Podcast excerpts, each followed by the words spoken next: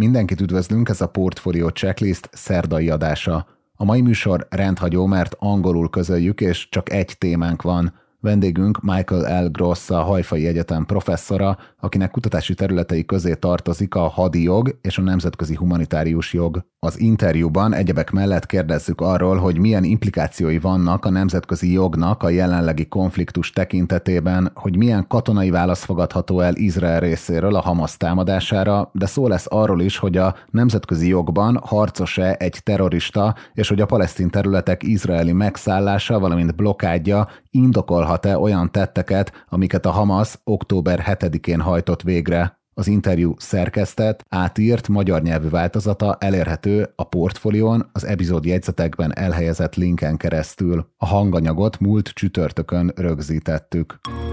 Portfolio Podcast Lab President Biden came along and said, he said, listen, are you sure this is what you have to do? Are you sure there's no other way to do this?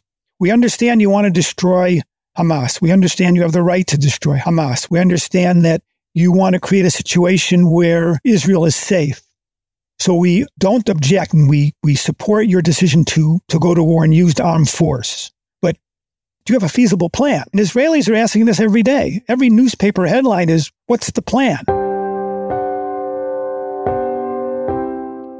So we continue our analysis and coverage of the war between Israel and Hamas. Our guest on the show today is Michael L. Gross, professor of political science at the University of Haifa in Israel. He researches and teaches, among other fields, the ethics and laws of armed conflict. Professor Gross, welcome to the show and thank you for taking the time to talk to us. Well, thank you very much. It's my pleasure. I would like to start with a very basic question. What is the legal environment around wars in the 21st century? Based on what rules states and non state actors should wage war? Well, there's, there's two aspects here. One is the UN Charter, which governs when states may go to war. And in general, the UN Charter does its best, the United Nations in general does its best to prevent war, but recognizes that there's going to be those instances generally related to self defense, almost exclusively related to self defense. Self defense is defined as a response to an armed attack. Uh, under those circumstances, uh, the United Nations recognizes that nations have the right to respond with armed force to the to the threat of an armed attack or to an actual armed attack. So that sets the parameters of what is a legitimate reason to go to war. The other half of the international law, which is mostly what people are talking about today in the Israeli context, is what's sometimes called the law of armed conflict or international humanitarian law. And international humanitarian law is encapsulated in the Geneva Conventions. And those laws regulate how war should be waged once it's permissible for a country to go to war and use armed force. So you've got two different mechanisms at work here. But as I said, most of what the international community is speaking about today and what we're hearing in Israel from in Israel and from abroad is to conduct the war according to the rules of war, the international humanitarian law as embodied in the Geneva Conventions. And those laws are fairly voluminous. There's three or four, there's four conventions of the Geneva Conventions that pertain to the rights of non combatants, the injured in war, the prisoners of war, and civilians in war. And you could say there's really only two basic laws. One is with regard to other combatants, and that is not to inflict what is called superfluous injury and unnecessary suffering. And those are the kind of laws that prohibit the use of certain kinds of weapons. So there are rules that apply to the kinds of weapons that are prohibited, things like poison gas, for example, uh, and other forms of warfare that are prohibited because they're considered inhumane. Then there's a whole other set of rules that pertain to the non combatants, civilians, the injured, and so forth. And those can really be summarized by saying that countries fighting a war should not harm civilians directly, and they should minimize collateral or incidental harm to civilians otherwise. What's important to emphasize here, David, is that the laws of war do not prohibit war. They regulate war. They're not there to prevent war, as say the United Nations is in, in most cases. The laws of war recognize that a war is breaking out, and now they come to mitigate as much as they can the death and the destruction that comes with war. So when it comes to civilians, notice that I said one rule is not to harm civilians directly, to murder them, to rape them, to kidnap them. But the other rule only speaks about minimizing collateral harm on the understanding that war inevitably is going to harm civilians, inevitably in the sense that in order to wage these kind of self-defensive wars that the United Nations permits, it's going to be very difficult, if not impossible, in most cases, to wage these wars without harming civilians. So the goal then of international law, humanitarian law, is to minimize harm to civilians and not cause what we call disproportionate harm. In other words, keep it within the framework of proportionate harm. Uh, we can, I know you want to discuss that later, but proportionate harm requires that the goal or the operation that's undertaken it be feasible, it be effective, and it be necessary. And necessary here means that there's no other way to accomplish a military goal at some lower cost. In other words, you have to wage it this way, and the, the costs are going to be whatever they're going to be. And then we can ask whether they're excessive in the sense, are they too many? And that gets into a whole other issue about what we mean by excessive. But obviously, it's going to come to play when we talk about the war in Gaza let's stick to this point. How can states prevent disproportionate harm of the civilian population? Is there anything in the legal framework which provides certain reference point for armies or decision makers to see what is proportionate and what is disproportionate and where in the process this comes in? That's the million dollar question in this field. The definition of proportionality is subjective by the way it's written into the law, it's the decision of a commander in the field before he knows or he she knows exactly what's going to happen. In other words, it's not done retrospectively. It's done before an action is taken when you don't know exactly how things are going to play out. And the idea here is is to to require certain let's call them uh, guidelines or guideposts where the first one is, and I stress this to a lot of people because they, they sometimes skip over the first, very first question is, is the action that we propose feasible? In other words, we're putting together a military operation.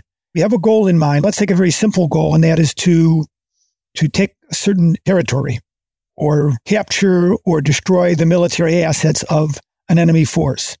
So there's a hill out there. There's a, there's an arms depot out there or there's a base out there, whatever it is out there, an enemy force, and you put together a plan to try to destroy it or to disable it, that plan has to be feasible, meaning you've got to have some indication that you're going to be successful. And of course, this is the big question that's coming up in Gaza right now. Is there any feasible plan that Israel can put together that will destroy Hamas? So once you have an idea of what's feasible, you can then ask about what is it going to cost? Is it going to be effective? So you've got a plan to do this and can you actually accomplish what you're trying to accomplish?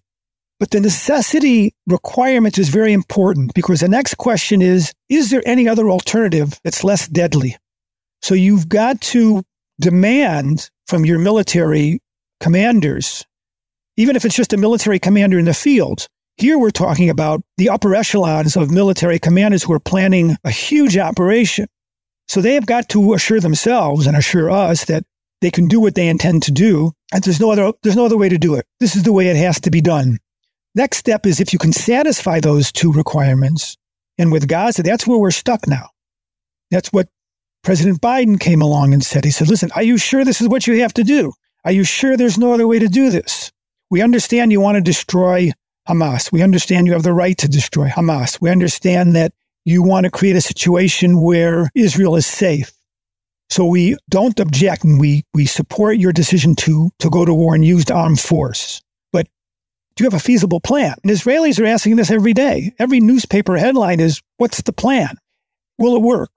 Is there an alternative plan? Then and only then can you ask about the cost. How many civilian lives is going to take? And that's an estimate that is very difficult to make.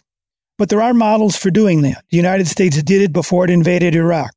Uh, and some of the models were very good. The problem is once they got into Iraq, you know, everything goes to hell and all the models kind of start to fall apart. But you can start to, to do this. So you can determine, try to determine the extent of civilian casualties. The difficult question that you ask that there is no any kind of algorithm to determine is are those losses proportionate? Proportionate means are they excessive in terms of the military goal you're trying to accomplish? It's difficult because the military goal you're trying to accomplish is to save lives, but also create deterrence. So are a thousand civilian casualties proportionate?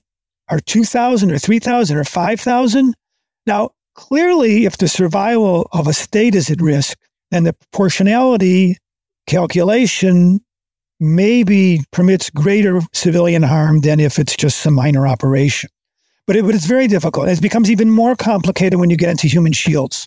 Uh, I know you wanted to talk about that too. So to answer your question, the short answer is there's no specific legal formula for calculating proportionality.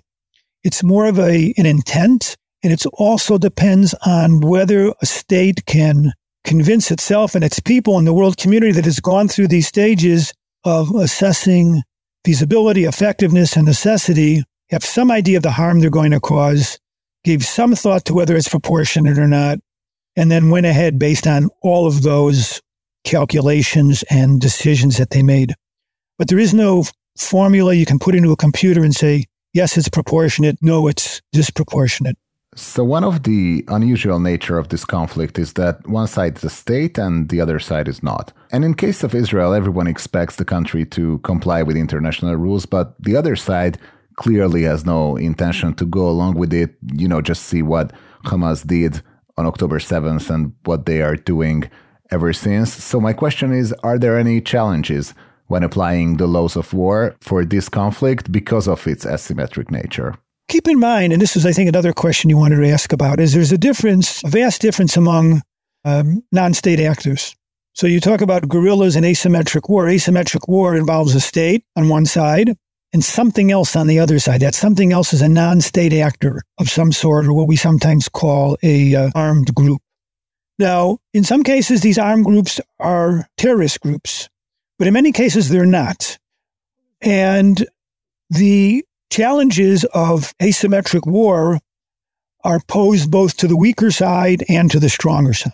So if we look at the weaker side, since World War II and the colonial wars that followed World War II in Africa and Asia, Middle East, the flavor of international law changed a little bit to take into account that uh, guerrillas fighting a, a war of national liberation uh, or fighting against a occupying force or fighting against a racist regime need certain allowances because otherwise they it's difficult for them to press their cause. And one of the allowances that was made early on, well, not early on, but in 1977, when the Geneva Conventions were um, updated, was to allow them to fight without uniforms. This was a huge concession. Ever since the beginning, any attempt to formulate international law, laws of war, uniforms were central. If you wear a uniform, you're a soldier, you have certain rights. If you don't, you wear a uniform, you're a civilian, you're protected. Once you get rid of uniforms, the fear was, the great fear was that civilians would lose their protection. And it would make it more difficult to identify your enemy, right? You don't know if you're shooting at a soldier, you don't know if you're shooting at a civilian. But it was thought that under certain circumstances, it would be acceptable to allow guerrilla groups to shed their uniforms.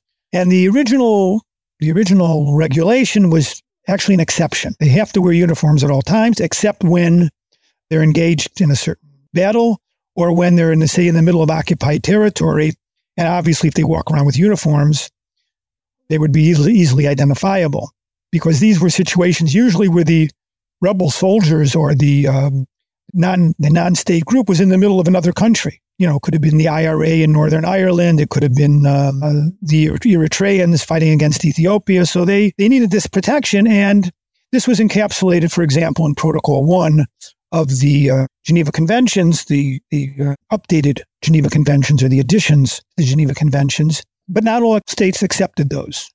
The United States didn't, Israel didn't, and several other states did not accept those provisions. But it's one challenge that the international community met to allow non state actors to fight under certain circumstances. We're not talking about terrorist groups here, we're talking about guerrilla groups that sometimes use terrorism. Some did, some didn't. But these fit into the category of guerrillas or non state groups fighting against colonial powers, Africa, Asia, and so forth. On the state side, they face challenges as well.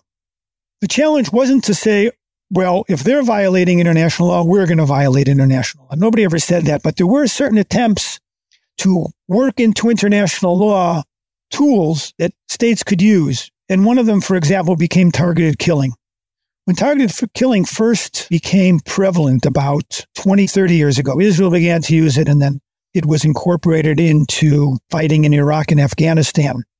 The original thought was this is assassination. This is extrajudicial killing, you know, executing people without a trial.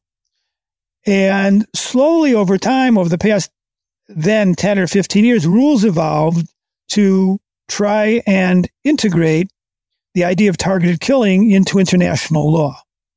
So there was no specific prohibition in international law against assassination, but most countries frowned upon it. And actually, some of them prohibited it.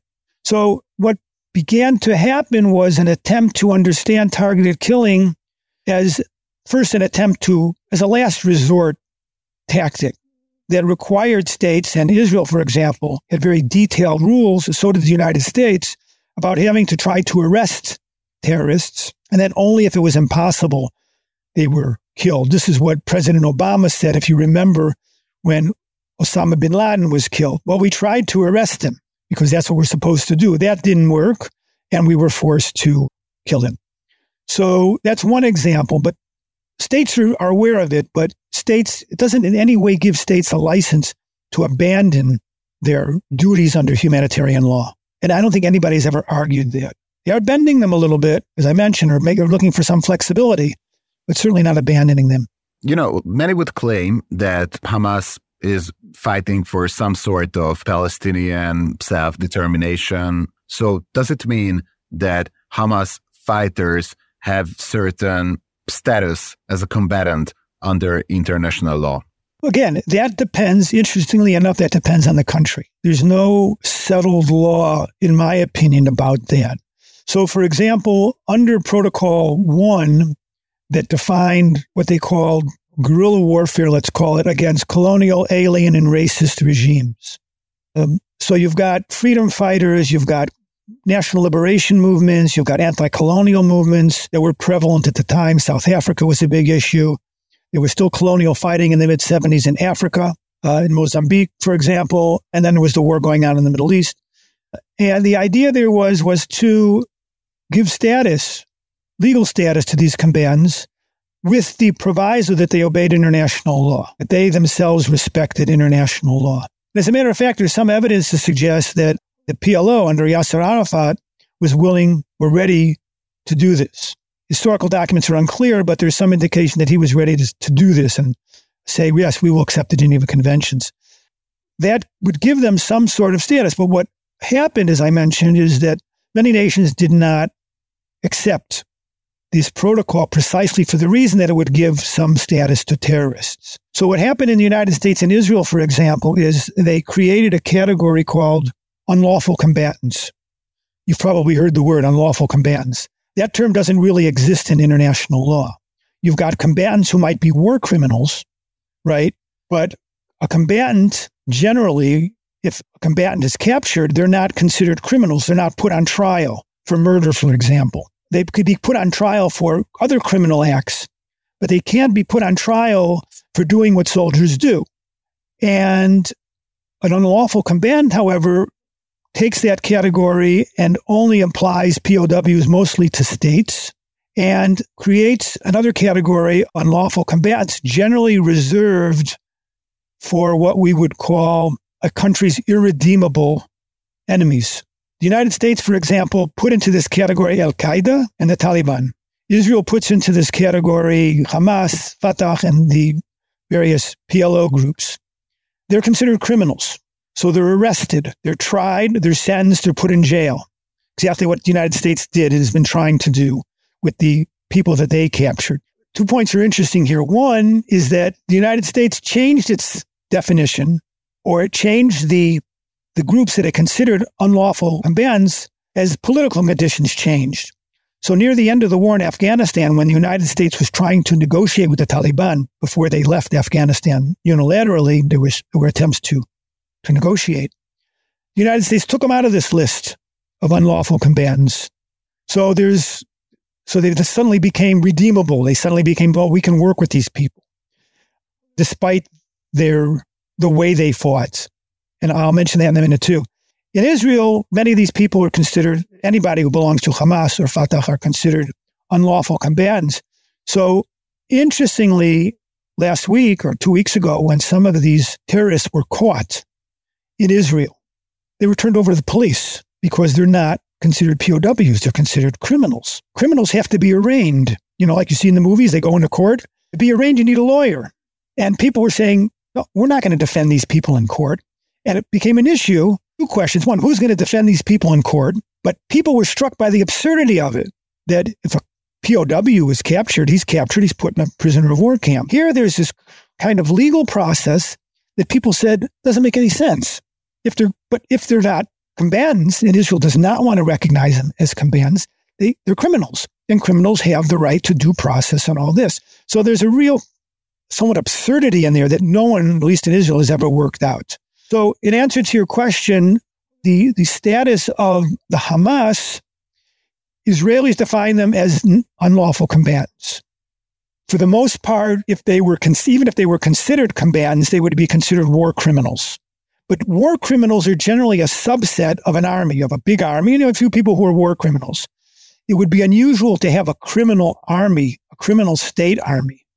You can probably think of examples in history, but in this sense, what we have here is a, a terrorist armed group that is nothing but a criminal or war criminal organization. And the in- interesting thing about that is if you look at even in the last 20 years at the various groups that claim rights as fighting colonial, alien, or racist regimes, most of them did not resort to terrorism in the same way. There were some groups, the Eritreans, for example, fighting against Ethiopia, East Timor fighting against Indonesia, that rarely used terrorism against outside enemies, against civilians. You have other groups that we think of as being tremendously terroristic, like the Chechens, but overall, there are those who've argued that the Chechens, for the most part, fought against armed forces. Same thing with the PKK. Sure, there were terrorist acts by the PKK, but for the most part, these groups prefer to engage armed forces of the, of the country that they're fighting against. Palestinian case is unusual because they probably have among the victims the greatest number of civilians. In other words, fewer soldiers and greater numbers of civilians. We had thought that that was, that was diminishing in the past few years. But here again, now we see that it hasn't. We thought that maybe once Hamas took over as the ruler or the governor, government of, of Gaza, that they would become more responsible. And indeed, over the years, many of their fights against Israel, the, sh- the short term operations were between armed forces, although they did shoot missiles into Israel. But that's all been, that image has been, I think, uh, refuted now. They're, they, they, with what happened two weeks ago, it's hard to see them as anything but a criminal organization. So they would have no status. I think under, even if they were considered combatants, they would all be considered, or most of them would be considered war criminals. I understand, however, in the meantime, many would claim, especially left wing politicians and commentators in the United States and Western Europe, that the acts of Hamas on October 7th and ever since should be contextualized with the Israeli occupation of the West Bank and the blockade of Gaza. You know, the acts of Hamas are clearly horrible and outrageous, but would this context change in any way the legal judgment over what they have done? Um, again, it depends what the question is. In terms of the tactics that were used, there is no debate about any sort of justification. The problem that I sometimes see when I when I speak, when I talk to to people who are interested in this, when I read the news, is there's a inability. People are unable to distinguish between an explanation and a justification. We can certainly explain the events. I think we have to explain the events with reference to the occupation, with reference to the inability of the Israelis and the Palestinians to figure out a way to create a state uh, for the Palestinians that may or may not go a long way to reducing the tensions here and satisfying their human and political rights.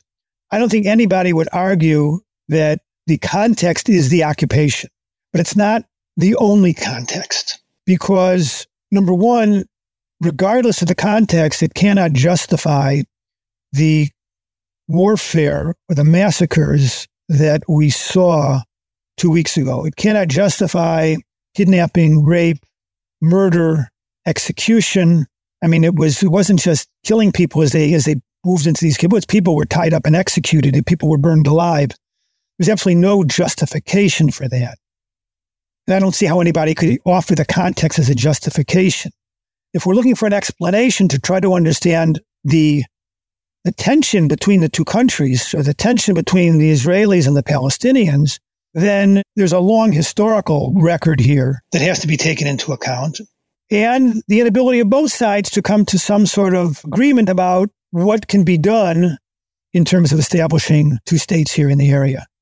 But, and, and, and I think that people are going to start, hopefully soon, no one in Israel is talking about that now, but I think that people hopefully are going to start thinking about that soon because as President Biden said, he said it himself that the that a political solution is the only way, ultimately the only way forward. Not with an organization like Hamas, but perhaps with other more moderate groups. But the the this is the situation as it developed, and the, as we hear what's going on on the left, is a grave confusion between an, an explanation and a justification. And I'm not even sure they realize it themselves what they're saying, although some do. I mean, we hear we hear all kinds of things going on. So there's some soul searching that's required, I think, on the left so that they understand and, can, and have to condemn, really, in unequivocal terms, what happened, while understanding along with us that a solution has to be found in some broad political context. You mentioned already POWs, who are, of course, prisoners of wars who are captured by enemy forces. And, and one of the most pressing issue of this current conflict are the roughly 200 hostages who Hamas currently holds in Gaza. And in the media, they want to differentiate between the members of the Israeli Defense Forces who were captured and civilians. Is there a difference between these hostages or POWs in international legal framework? Well, in international legal framework, the answer is yes in the sense that if another country is at war and captures soldiers, then those soldiers are due the rights of POWs. There's an absolute prohibition against hostage taking, kidnapping civilians. But again, as I mentioned earlier, this isn't an ordinary war and the adversaries are not ordinary adversaries. So if you were to compare a criminal gang capturing civilians and soldiers. I don't know, the mafia or some criminal gang for whatever reason came in in a country and captured hostages, kidnapped soldiers and civilians, then there would be no difference between the two. They're as equally egregious. So none of them are POWs according to international law. No. To be treated as a POW, the side capturing them would have to have some sort of status as another nation, as a recognized armed group, and Hamas is none of those. I would like to talk about another subject that already came up, and it included civilians in previous rounds of conflict between Hamas and Israel. And these are human shields. I mean, when civilians are deliberately put to places which are to be destroyed by the Israeli military. My question is Are human shields always illegal? And are they actually capable of preventing strikes? It could be both. Criminals can take human shields and they may sometimes successfully deter the other side. I mean, we saw this, for example, in previous conflicts. We saw also Hamas. I remember uh, seeing videotapes. There was a, a situation where, for example, a building was marked for destruction. Know, there was a, there was a arms cache in the building and the Israeli army called, they had a way to call the people and they said, clear the building. While instead of clearing the building, they all went up on the roof of the building. They said they're human shields. And the attack was called off. So it's both. It's both illegal, but it can, under some circumstances, serve as a deterrent if the state actor, like Israel, is law compliant. In other words, is a country that complies with international law. Human shields don't deter against a country that's not law compliant. That's kind of the, the paradox here. So I suspect that had the Syrian rebels tried to use human shields when they were being bombed by the Syrians or the Russians, wouldn't have made any difference. So, or if the Ukrainians, you know, people of Ukraine tried put put people on their building to keep the Russians from attacking them, then that would would not deter anyone. So, but in this case, yes, Israel was deterred. The problem with human shields is that, especially in urban warfare, they are ubiquitous. They're there everywhere. And basically what simply happens is, is that the humans, the civilians who are there, whether they're there by chance or by design, whether they were actually put there, figure into the calculation of proportionality. So it might make an operation more costly. Then the question is, remember I said we go through these steps of feasibility, effectiveness, necessity, and cost. So the cost of an operation might be X in terms of civilian harm. Once human shields are thrown in there, then it might become twice as costly. Whether it's still proportionate or not depends on the value, the military value of the operation, right? So you can imagine a, a missile launcher that's on the top of a building. If it's a small missile launcher, then a country like Israel might be deterred by 25 people, whether they're human shields or just people who live in the building. But if it's a, I don't know, a very large missile, or take the extreme example, a nuclear missile, then Israel's probably not going to be deterred by large number of civilians because the value of destroying that target is so great. Now, whether some of those civilians are human shields or not, or some of them just happen to be in the area, is a matter of debate among international scholars, how you actually consider them. A minority have argued that it's not our problem. They put them there. It's their problem. I don't think that's right. I think that, and I don't think Israel would be affected by that argument. And we hear it all the time. You know, they put the human shields there. It's their problem. We're not, we're not liable. We're not, it's not our responsibility. But I don't think anybody really acts that way. Any law compliant state will act that way. So it becomes a question of how you evaluate this. Other people have suggested that maybe that if, they're human shields, that we somehow weigh them differently. But even that's difficult to do. So in my opinion, what happens here is that Israel weighs them within the very overall calculation of proportionality. And as I said earlier, sometimes that will deter and sometimes it won't. Depends on the military value of the target. Is that a clear disadvantage for law abiding states when waging war against actually it can be against another state which is not law abiding or or a sub-state entity like Hamas that they can use the law and only the law to deter certain military strikes. I might be reluctant to call it a disadvantage. I mean, legal norms constrain your behavior. And when you accept those legal norms, there's things you can do and things you cannot do. It's not really a disadvantage in the sense that these are the rules of the game that we, we accept. The fact that the other side exploits them, they exploit them and we, we do our best to try to work around them, but it would never give any side. And I don't think Israel would ever take the position that it gives them the right to, to flout or disregard or violate the law of war or humanitarian law. We talked about politics in Europe and in the United States. And from a different perspective, I would like to talk about politics in Israel. There seems to be a trend where politicians, specifically from the government, insinuate that Israel might not be bound by certain norms or rules of conflict or practices that were in place previously. For example, Minister of Defense Yoav Gallant said that when talking about a future full-scale operation against Gaza on October 10th, that, and I quote, I have released all the restraints, end of quote, but we could also think about statements which are about the blocking of, for example, food, water, and aid delivery to civilians. Do you think that statements like these can expose Israeli soldiers who take part in this operation to threat of future litigation, for example? They might, but you know as well as I do, politicians very often shoot off their mouths without thinking. And we heard a lot of that lately and along the lines of what you, of what you suggested. What we don't know, what, what we don't know officially is what are the military commanders telling their soldiers? And it's my experience that they're telling them what they have to do, what their limitations are, what they can do and what they cannot do. I think they're going to try to restrain the, the people who are hotheads. I think that they're going to do their best to restrain and repudiate people who are looking for revenge. I think that part of this two weeks has been to, it's hard to say because I can't, you know, I can't speak for everyone, but President Biden yesterday talked about overcoming your rage, or we, how we should overcome our rage and not, and I, I think that's happening to a certain, to some extent. Israel, Israelis are still enraged in a way that's very difficult to describe, but two weeks later, we're beginning to think maybe there's another way to do this.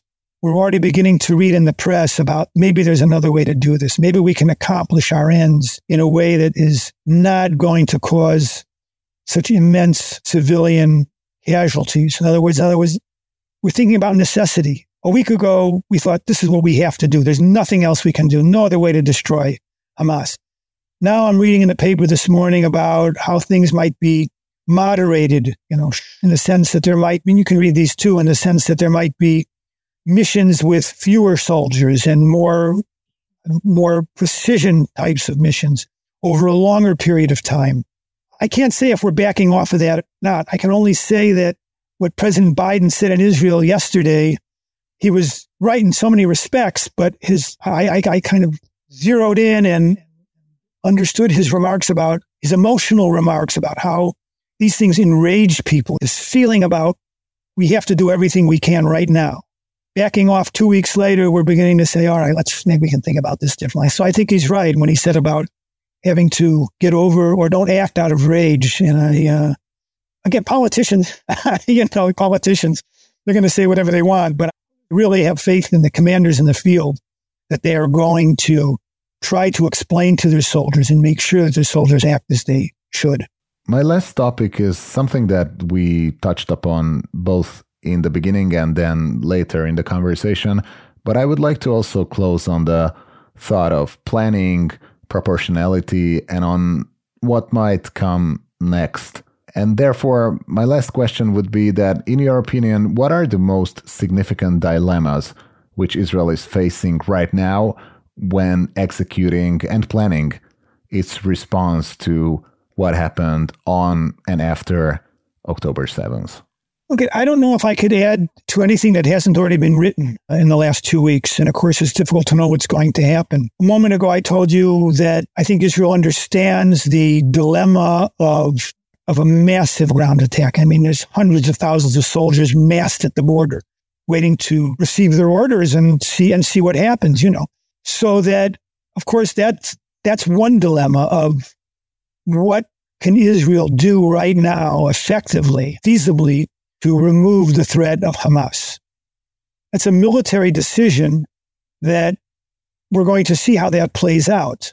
It's my opinion that it's not, I hope I'm right, it's not going to be as ferocious as we thought it might be two weeks ago. It might be more measured. It might be more um, precision oriented, how Israel is going to, to affect the release of the hostages. We haven't heard that yet. There was some talk about trading humanitarian aid for some of the hostages. We haven't heard about that yet. So Israel faces huge dilemmas besides the whole dilemma of, restoring faith in the military, rebuilding the military, the intelligence corps of the military, the fighting corps, the deterrence corps. And then, of course, we're getting back to what we what we talked about a couple of times about what's what's going to happen the day after. What's the long term solution? And as I said, and as was reiterated in the paper today, few people in Israel, some are, but few people in Israel are really talking about what a political solution is going to look like. But I think people recognize that there has to be a political solution. People who've known it all along are seeing that there's no, ultimately no way out of this. And we don't know exactly what that's going to look like. People have talked about long term governance of some sort in, in, in Gaza that might involve peacekeeping forces from other Arab countries. It might involve some arrangement with the Palestinian Authority, bolstering them in some way. All of these organizations are weak. Palestinian Authority is very weak. The armed forces of neighboring countries, none of the countries in our neighborhood are democracies. They're all authoritarian states that could change overnight. Uh, Israel brings in, you know, armed forces from various countries. Who knows what they're going to do tomorrow? So these are very difficult, immediate tactical decisions, strategic decisions, and and um, political decisions that are going to have to be made. The most immediate one is what to do now. You know, just to maybe conclude, I was um, as I was thinking about this, I was brought back to Shakespeare. You know, I don't know if you know Julius Caesar, but Mark Antony has a famous speech where he grieves over Julius Caesar when he dies. And it ends with this famous line of crying havoc and unleashing the dogs of war. And that's precisely what happened. And Shakespeare warns of the results instability, political disintegration, warfare, huge casualties, death and devastation. And I think Mark Antony knows that when he calls for it, he knows where it's going to go. He can't do anything to stop it. Now we're wondering if we can, we know where this can go. Can we do anything to change course a little bit, you know? Maybe, maybe. And that's why, again, I have to give credit to uh, President Biden.